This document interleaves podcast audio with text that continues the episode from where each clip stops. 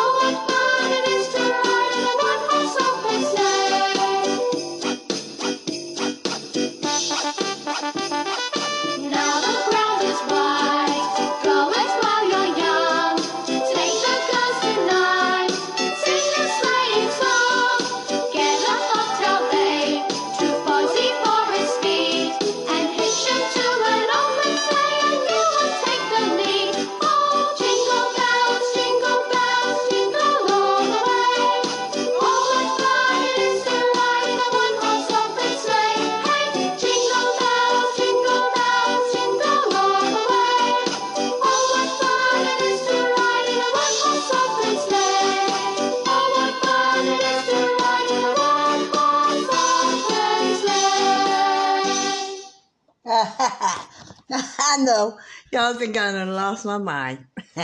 no, I haven't. But I'm trying to pull you up here on the up, uh, raise your happy meter. You know, uh, things can always be worse. Uh, uh, COVID has popped its head up. It's never really gone anywhere because not everybody got vaccinated or practiced uh, social distancing. So it's still creeping its head around. I think this will be going on forever until we control uh, the people that's coming in and out our borders, bringing in stuff. That's historical. You know, they say if you remember the past, you if you don't remember the past, you're doomed to repeat it. Well, we're on our way. but anyway, uh, listen, you guys. Happy holidays. I know things aren't always the way you want them to be perfect.